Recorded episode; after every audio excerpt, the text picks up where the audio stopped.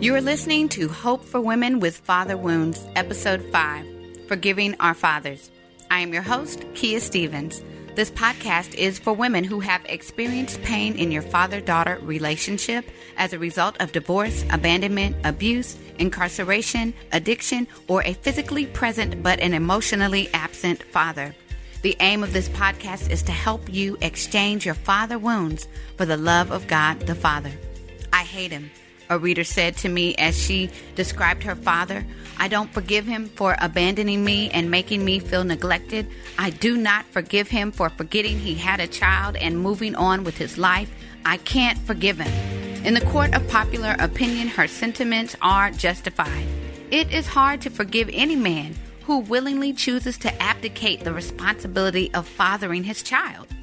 There are no excuses that would substantiate this behavior. For many, it's difficult to imagine why a man would not be present in his child's life. I can still remember the Cheshire cat grin that spanned the width of my husband's face both times the sonogram revealed we were having a baby.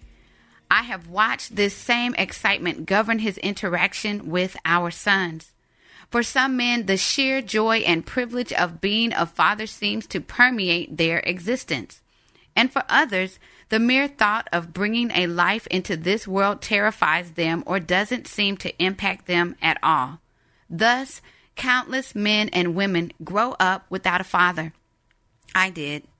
My parents met and married with limited knowledge about one another, and as a result, their marriage ended shortly after I was born. I have a few memories of supervised visits and gifts left on the front porch of my grandparents' home for birthdays and Christmas. But for much of my childhood, my father was absent from my life. There are no fond memories of daddy daughter date nights, special words of affirmation, or times of feeling like daddy's little girl. Instead, I have memories of being raised by my single mother while questioning where my daddy was when I needed him most. This is why I understood my reader's words. I too had tasted the mixed cocktail of anger, sorrow, and bitterness. I too had father wounds, punctures to the soul of a girl and a woman. Knowingly and unknowingly, fathers have harmed daughters with their absence, whether resulting from abandonment, divorce, incarceration, death, abuse, addictions, or mental disorders. Consequently, wounded girls grow into wounded women and may remain in this state for a lifetime. Memories wrap around our souls like skin, reminding us with every movement of the pain inflicted knowingly and unknowingly by our fathers. That event he missed, the words he said, his actions louder than words. And we are often oblivious to the weight this record of wrongs has on our life. It was in my own state of oblivion that a counselor asked a poignant question. Have you written a forgiveness letter to your father? She said. Why? He wasn't around. I naively thought to myself, in 30 years, it never occurred to me that I needed to dispense unmerited mercy to my dad. After that probing question, I played a game of tug of war with a pressing decision to forgive him or to forgive him not. The fear of reoccurring wounds made a forgiveness commitment difficult. I couldn't figure out how or why I should give up my list of grievances for someone who might hurt me again. Torn between two options, I finally made the choice to grant grace to my dad. Books became the hammer I used to chip away at my stubborn will. One in particular stands out. Joyce Myers, Christian author and speaker, details the abuse she suffered at the hands of her father in a book, Beauty for Ashes.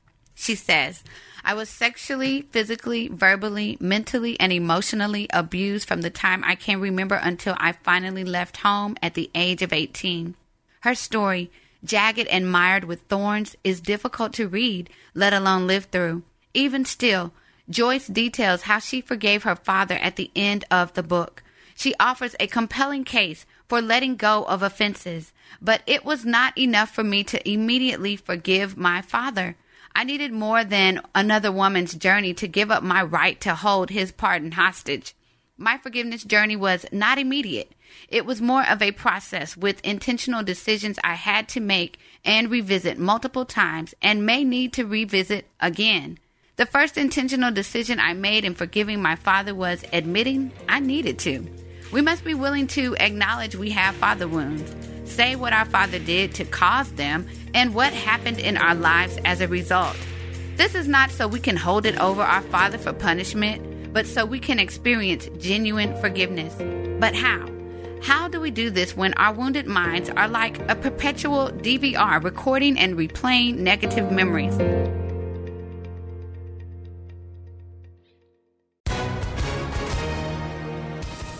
Hi, everyone. If you've been injured in an accident that was not your fault, listen up. We have legal professionals standing by to answer your questions for free. Call now and find out if you have a case and how much it's potentially worth. Call 800 497 4410. I'm here with spokesman John Wolf. So, John, tell everyone listening who should call right now.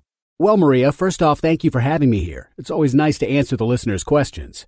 Now, as far as who should call in, anyone who's been injured in an accident and think you deserve compensation, give us a call right now. 800 497 4410. You'll find out if you have a case and how much it's potentially worth. Thanks, John. You heard it, folks. Take advantage of this opportunity and call now. 800 497 4410. Advertisement sponsored by Legal Help Center may not be available in all states. I believe a forgiveness letter is one tool that can facilitate our healing. This letter is for you alone and should not be given to your father. If your father has harmed you, it may be tempting to seek revenge. You may want to hurt him the way he has hurt you. Don't do it. The Bible has given us specific instruction as to how we are to treat those who wrong us. Do not take revenge, my dear friends, but leave room for God's wrath. For it is written, It is mine to avenge. I will repay, says the Lord. Romans 12 and 19. I remember when I wrote a forgiveness letter at the urging of my counselor. Initially, writing a forgiveness letter was awkward, like writing a letter to a stranger. But as I began to write, a reservoir of words and emotions poured out. I was shocked. Feelings surfaced that I didn't even know were there. And how could I have known I was carrying a buffet full of undealt with emotions if I never took the time to acknowledge their existence? Out of sight, out of mind, right? Wrong. Whether we decide to process our pain or not, it will impact us. Our bodies are not designed to store hurt. Eventually, it will reemerge. And though it is difficult to move beyond the pain, moving is a must. Masking, faking, and running won't work. We must face our problems. This vulnerable place offers God something to work with. I could not complete my letter in one sitting. In fact, there were times in the letter writing process that uprooted deep seated hurts repressed for years. Those hurts had to be grieved before I could continue. I want to encourage you not to rush the process, but let the process guide you on your healing journey. Once the letter was completed, I read it aloud, alone, and to an empty chair. This is another forgiveness technique that enables you to envision yourself speaking to your offender. I cannot say that I was completely free after this, but I was better. I forgave my dad first with my will, and then I asked God to help my mind and emotions follow suit. In time, they did just that. This work is not easy. You may feel like the pain is too deep and the healing is an impossible dream, but you can do it with God's help. The second intentional decision I made was giving myself permission to grieve what I did not experience. We need to communicate to ourselves that it is okay to grieve what was lost. Our childhood, father daughter experiences, desires, and memories. We don't have to be super women grinning and bearing our pain. We can take the necessary time to grieve, and this may take many forms. It may be through journaling, a support group, a counselor, our tears, or times of prayer and Bible reading. The main priority is that we give ourselves the time and space to mourn what has been lost rather than dismiss it and act as if we are not bothered by it. The third intentional decision I made was to identify the lies I was telling myself. As daughters who have been wounded by our fathers, we may tell ourselves it is our fault or that we are not loved, valued, seen, special, and wanted. The truth is that we are all these things to our Heavenly Father. Psalms 139, 13 through 14 says, For you created my inmost being. You knit me together in my mother's womb. I praise you because I am fearfully and wonderfully made. Your works are wonderful. I know that full well. We are God's idea. He loves us unconditionally. The only way to counter the lies we are tempted to believe is with the powerful and effective Word of God. We have to use God's Word as the barometer for truth.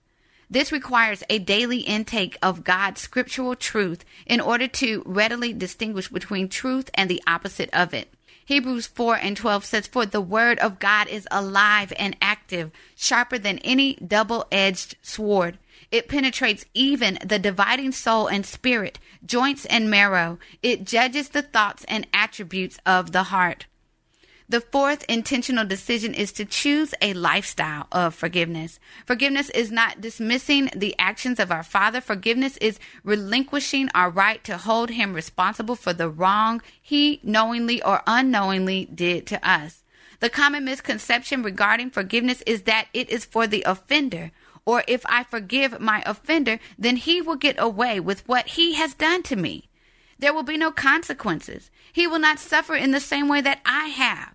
The truth is, forgiveness is for us. It frees us from the prison bitterness puts us into.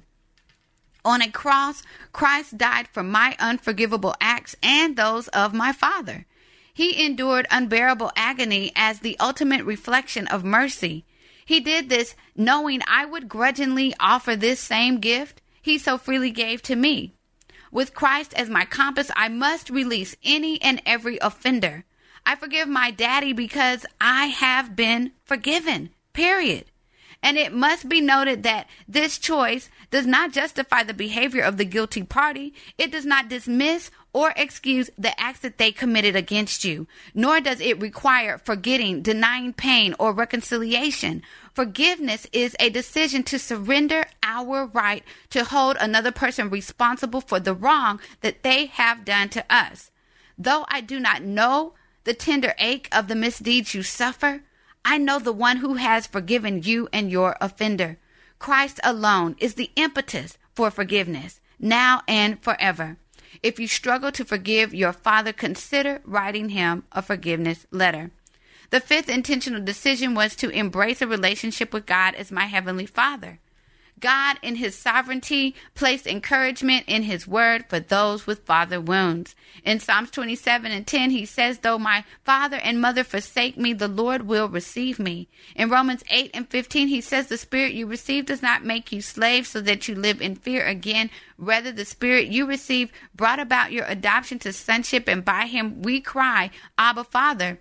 God was intentional about communicating his heart towards us. He longs for us to know him as a perfect father, intimately concerned about the things that concerns us. 1 Peter 5 7. He cares about every tear you have ever cried regarding your father, and he wants to replace your sorrow with hope and peace. If you have a father wound, know that the void of a father wounded daughter is filled by the infinite love of an abundant God. Forgiveness is more a journey than a destination. When it comes to forgiving someone, sometimes it seems like we take two steps forward and one step back. I definitely feel this way. After mustering up all the strength I can to forgive, I'm seemingly catapulted back to the starting line by another wrong. Wouldn't it be great if we could all just pop some forgiveness pills and be done with it? Unfortunately, it is not that simple, but it is doable. Since there is no forgiveness caveat in the Bible, we all must figure out how to live a lifestyle of perpetual forgiveness. Whether your dad is deceased, absent, divorced, unavailable, incarcerated, or you don't know who he is, sis, there is hope for you.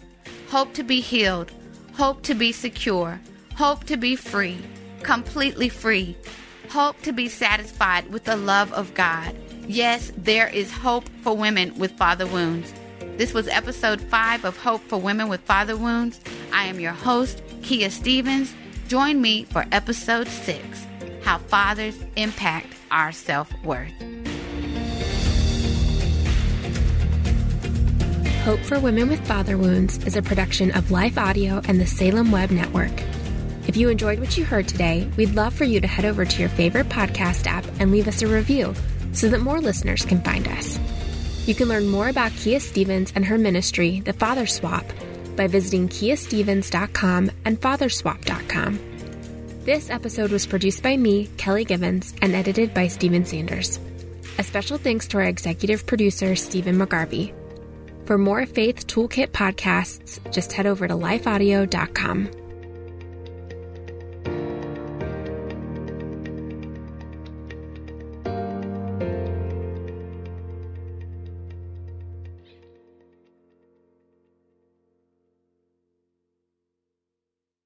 You're fearfully and wonderfully made. God looks at your heart, not your jean size. Do you know the verses yet still stress over your body? Oh, I get it. I was raised in church, but I struggled with food, eating disorders, and my body for decades. I'm Heather Creekmore, host of the Compared to podcast, where we talk about all things body image and comparison from a biblical perspective. We get real about the pressure to focus on appearance in a culture where looks seem to matter most. Whether you're wrestling wrinkles or battling the scale, Compared to Who is the show for you. You'll laugh a little and be encouraged a lot. If you're ready to stop comparing and start living, visit lifeaudio.com to listen and subscribe.